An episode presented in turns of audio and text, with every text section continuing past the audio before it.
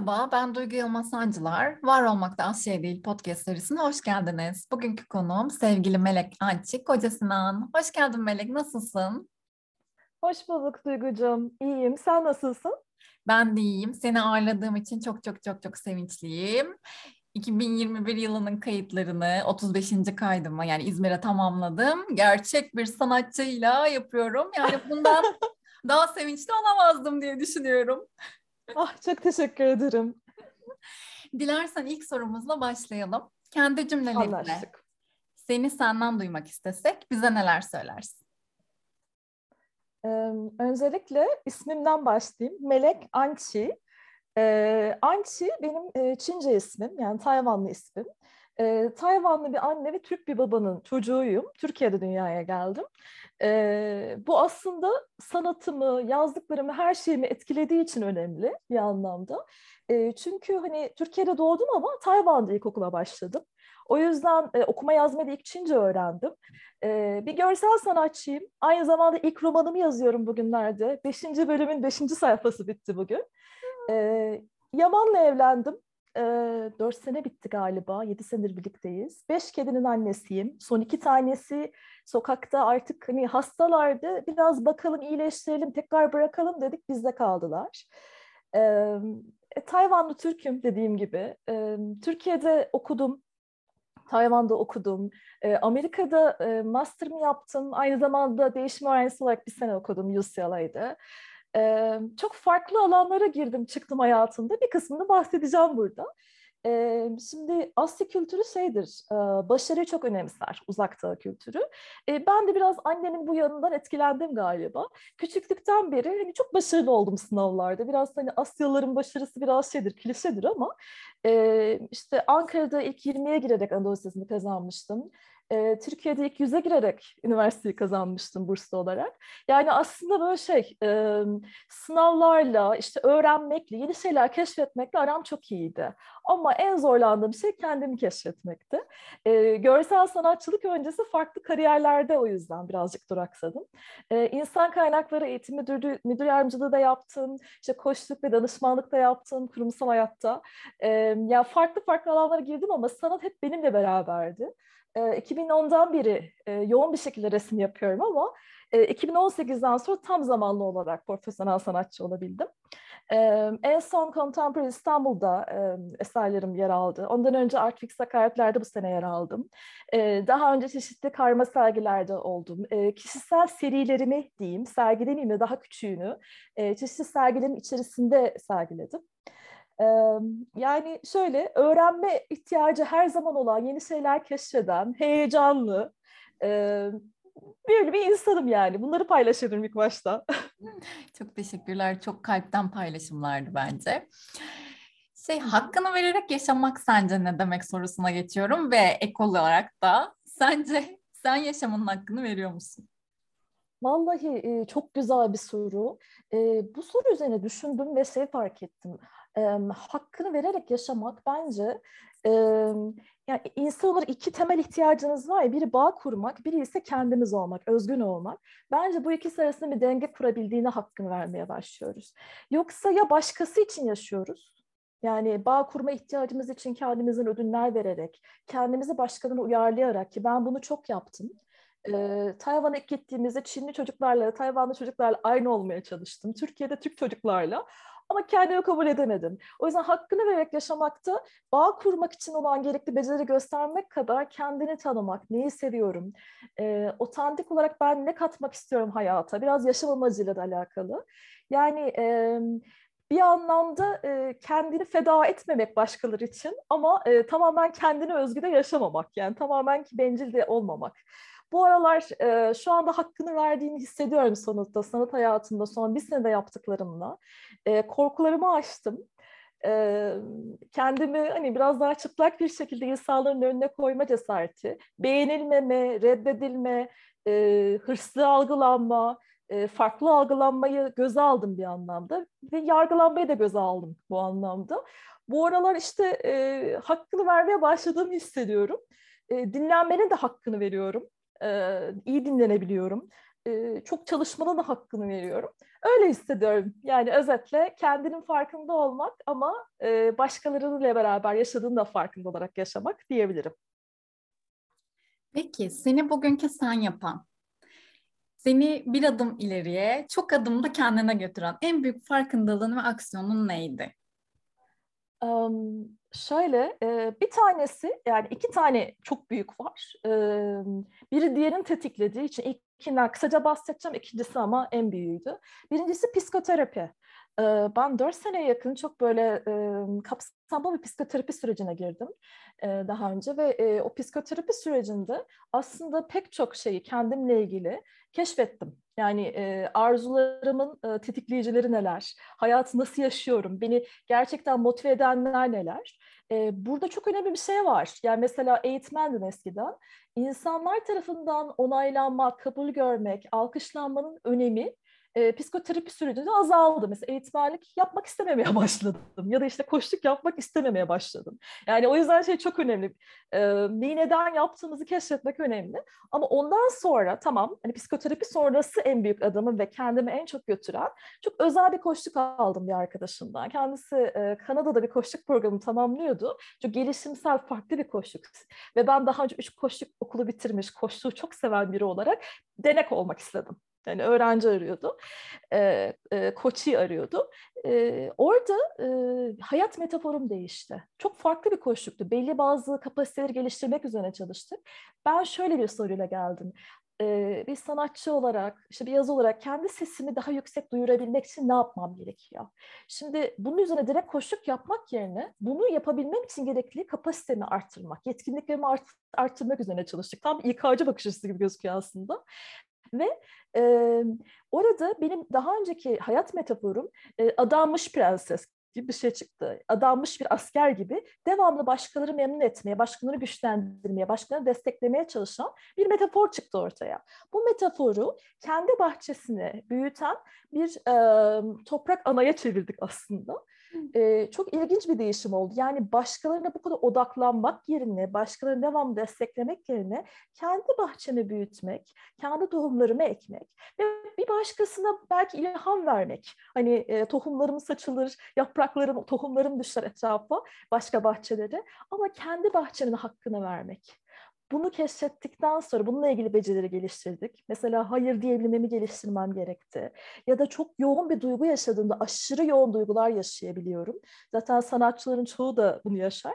O duyguları yönetebilmek yani kaçmamak, yemekle, Netflix'le ya da başka şeylerle uyuşturmamak ya da başkalarının hayatlarına aşırı odaklanıp kendi hayatımdan vazgeçmek vardı. Bunun gibi bazı alışkanları bırakmam gerekti. Yani o anlamda aldığım koştuk e, ama öncesinde dediğim gibi psikoterapiyle birazcık e, içeride bir temizlik yaptıktan sonra aldığım koştuk benim en büyük aksiyonum oldu. Ve son bir senede e, sanatsal anlamdaki farklı farklı seriler üretmem, yeni projelerime çok büyük katkısı oldu. Bunları söyleyebilirim. Teşekkür ediyoruz paylaştığın için. Biz dinleyenler için kitap ya da film önerecek olsan bunlar neler olurdu ve neden? çok güzel.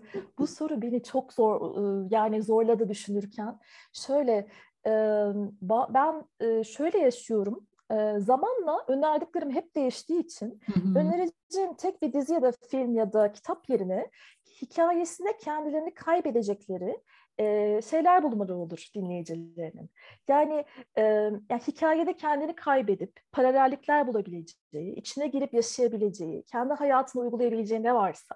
Yani bir anlamda e, kendini e, etkilenmeye ve dokunmaya izin vermesi. Mesela son zamanlarda e, şey izledim, e, biraz gecikmeli olarak Fleabag, hani pire torbasını izledim. Hı hı. O kadar etkilendim ve kendimi açtım. Sonrasında onun bir film okuması vardı, ona da e, katıldım e, o paralelliklerle, o etkileşimle içeride kendime daha yeni şeyler keşfettim. E, mesela Akira Kurosawa'nın Dersi Uzala filminde hatırlıyorum bir sahne vardı. Yani o sahne benim hayatımda bir yere dokunduğu için ben e, onu anlamlı buldum. Bu anlamda içine girebildikleri insanların, hani girmeye izin verdikleri, paralellikler kurdukları, e, herhangi bir dizi ya da film yani bir gençlik vampir dizisi, kurt adam dizisi bile olabilir yeri geldiğinde. Çünkü bir şey çıkarabiliyorsak içinden bizim için o kişisel gelişim için hani farkındalık için çok güzel bir araç olabiliyor. Onu söyleyebilirim. Peki Melek, sana ben bir tane bonus soru sormak istiyorum. Aslında bu yoktu, şu an şu an geldi. Ya hızlı hızlı konuşunca. bonus soru biraz sen tetiklediğin için de bunu soruyorum. Şimdi sen özgün eserler üretiyorsun ve ben senin eserlerine bayılıyorum. Hele bazılarını böyle gerçekten soruyorum. Onun adı ne, nasıl oldu falan diye böyle yazışmalarımız olabiliyor. Senin eserlerinin hepsinin hikayesi var mı? eser üretirken nasıl çıkıyor bunlar? Önce hikayeleri geliyor sonra kendileri mi geliyor? Yoksa çıkıyor hikayeleri sonradan mı yazılıyor? Hep bunları merak etmişimdir. Sen de bu nasıl çalışıyor? Nasıl bir prensiple, nasıl bir mekanizma ile evriliyor? Çok merak ediyorum. Harika bir soru yine. Teşekkür ederim. Şöyle oluyor. Bir öylesine yaptıklarım var. Hani duygularımı o anda bıraktıklarım var. Onları genelde bir seri haline getirmiyorum. Hani onları e, genelde soyut oluyorlar. Onları bir kenara koyarsak e, bir seri oluşmadan önce onun görselleri, imgeleri rüyalarıma girmeye başlıyor. Ve gündüz dolaşırken falan onu düşünüyorum, hayal ediyorum. Mesela Karanlıkta Işındayan serim, e, bu sene Art Contact'ta, sonra da Contemporary İstanbul'a kadar hani gelen seri. E, Art Sakartlar'da da sergilendi. Orada e, hayal dünyamda ge- gerçekten gördüm o seriyi. Yani bir, bir, hayali bir orman, gece ışıl ışıl bir çocuk uyanıyor ve içinde geziyor, tuhaf varlıklar var. Şimdi onları gördükten sonra bunları hayata aktarmak kısmı en acılı kısmı. Yani bazen 5-6 sene sürüyor o te- teknik yetkinliğe gelebilmek için. Yani benim çok sevilen Kraken bir ahtapotlu resmim var mesela. Evet, en onun sevdiğim. ilk hali, onun ilk hali böyle şey pastel boyayla craft kağıdı üzerine 10 yıl önce çizmişim. Yani rüyamda gördüm çünkü ve onu gerçek hayata taşıyabilmek için bayağı böyle böyle kendimi teknik açıdan hem dijital hem işte fiziksel anlamda teknik açısından geliştirmem gerekti. Ee, o anlamda o hayalimdekilerin bir kısmını canlandırabilmek, yani hayalimdeki o dünyayı gerçek hayata geçirmek için. Yani bir düşler aleminde yaşıyor gibiyim çocukluktan beri aslında. Küçükken evimizde e, kristaller vardı bu e, şamdan gibi hani şeyler vardı ya kristaller. Hı hı. Onları alıp onları gözüme yaklaştırıp farklı farklı açılardan dünyaya bakardım. Böyle yürürdüm mesela değişik kırılımlar, ışıklar görürdüm e, hayal dünyam hep gelişmiştir. Uzun böyle yolculuklarda falan hani otobüs yolculuklarını hatırlıyorum ortaokulda lisede. Hep böyle hayal dünyamda ışıklı varlıklar görürdüm. E, işte bazen bir nehir görürdüm, bazen orman, bazen gece. Şimdi ben e, onları hayata geçirmeye çalışıyorum. E, son zamanlarda bu şamanik serimde de çalışırken e, görmüşsündür. Orada da e, 2012 gibi bu özümle seni e, sen e, şey hatırlayamadım ismini. Özümle tek eğitim var. ne birim? Birim, evet. Onun, onun şam, o şamanik eğitimin üç günlük bir versiyonu vardı. 2012 ya da 2013'te katılıp üç gün ve konaklamalı e, Dalaman'da. Orada e, doğayla, kendimle, dünyayla çok farklı bağları keşfettim, enerjileri keşfettim. E, o da böyle sanki benim düşüm değil de insanlığın düşü gibi çıkıyor. Yani orada kişisel bir hikaye değil. Çünkü Karanlıkta Işıldayan serisinde Tayvan'a küçük bir çocuk olarak gitmemi anlatıyorum aslında. Hani o ışıl ışıl o dünya, yabancı bir dünya. Hı hı. E, o şamanik seride ise daha insanlığın gördüğü düşler bir şekilde geliyor. Bir, biraz sanırım kolektif bilinçaltına ulaşabiliyorum zaman zaman meditasyonlarımda. o yüzden benden daha büyük bir hikayenin parçası olduğumu hissediyorum. Yani artık sadece kişisel rüyalarım, hayal gücüm değil de bir yere bağlanabildiğimi hissediyorum. Yani böyle şeyler var serilerimin kaynakları var. E, son olarak da şey bahsedeyim. Bu lüks serisi var. E, düş nesneleri. Onda ise yani böyle çeşitli marka çantaları, kutuları alıp çeşitli düzenlemeler yapıp fotoğraflarını çektim. Üzerine Çince düş kelimesini ekledim. Böyle renklerini değiştirerek bir düş dünyası, düş nesnesi ve o düş nesnesi ulaşmaya çalışan bizi düşlemeye çalıştım. Yani biz kendi düşümüzü keşfetmek için bazen hani e, bir şeyler düşlememiz gerekiyor önce sonra düş nesnesini aşmamız gerekiyor. Orada da çocukluğumdan beri Tayvan'da uzak doğularda bilirsin belki e, markalara çok düşkünlerdir. İşte e, Louis Vuitton mağazasına gittiklerinde en çok o monogramı olan şeyleri onlar alıyormuş. ve inanılmaz hani lüks düşkünü ve ben anneannem de e, alışverişi çok seven bir insandır kendisi Tayvan'da. Hep alışverişlerini, Tayvan'ın gece pazarlarında yaptığı alışverişleri, markaları gördüm. E, ve hani çocukluktan beri markalara, o güzel tasarımlara bir e, heves duydum e, artık böyle şey hani onlarla yatıp kalkıyordum, araştırıyordum, ediyordum falan. Hani zaman içerisinde psikoterapide bunun aslında kendi yaratma ihtiyacımla ilgili olduğunu anladım. Bir de e, annemle olan ilişkimle ilgili olduğunu anladım. Ya da anneanne, anne, benim yani o ilişkiyi bir şekilde madde üzerinden e, algılayabildim. Yani böyle farklı esin kaynaklarım oluyor. E, çok kişisel olanlar ve daha büyük dişlere ait olanlar var. Bu şekilde paylaşabilirim. Çok teşekkürler. Bonus sorumun cevabı da bonus oldu. Çok mutluyum o yüzden. Zenginleşti bölümümüz. Teşekkür ederim sorduğun için. Peki seninle yaptığımız bu bölümün adı ne olsun Melek? Sen koy istiyorum. Valla şöyle düşündüm. Düşlere uyanmak olsun. Hani biz e, düş kurmak diyoruz sanki hani yattığımız bir zamanda ya da gündüz düşleri diyoruz günlük hayattan koptuğumuz ama ben düşlerin içine uyanmak yani düşlere uyanmak demek isterim. Çünkü çok büyük bir zevk, çok büyük bir mutluluk var onun içerisinde. Umarım herkes bir tane minik düşü bile olsa ufak bir adımını yani ben e, pastel boyalarımı üniversite birinci sınıfta almıştım. İktisat okuyordum ama e, gitmiştim pastel boyalarımı almıştım ve kara kara düşünmüştüm. E, ne yapacağım bu pastel boya, ne boyayacağım, ne çizeceğim diye ama bu düşü tutmak çok önemli. O yüzden dişlere uyanmak derim bu, bu bölümün adına. Senin için de uygunsa tabii. Benim için de uygun. Not ettik. Böyle de yayınlayacağız efendim.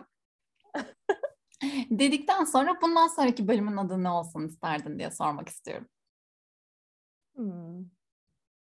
Şimdi sadece benim dışım, dışım değil, başkalarının düşleri de e, paylaşmaya devam edileceği için podcastinde e, renkli düşler bahçesi demek istiyorum. E, çünkü sen bir bahçe gibisin. Biz konuk oluyoruz, düşümüzü paylaşıyoruz, gerçekleştirdiklerimizi ve hayal ettiklerimizi. O yüzden bir sonraki bölümün adı Renkli Düşler Bahçesi olsun dilerim efendim. Aldım, kabul ettim. Çok da güzel oldu bence. Çok teşekkür ederim Duygucuğum. Ben teşekkür ederim geldiğin için Melek. İyi ki varsın ve hep var ol isterim. Ben de senin aynı şekilde e, çok ilham verdin, coşkuyla doldurdun beni. Yeni şeyler üretmeye hazırım bu akşamda.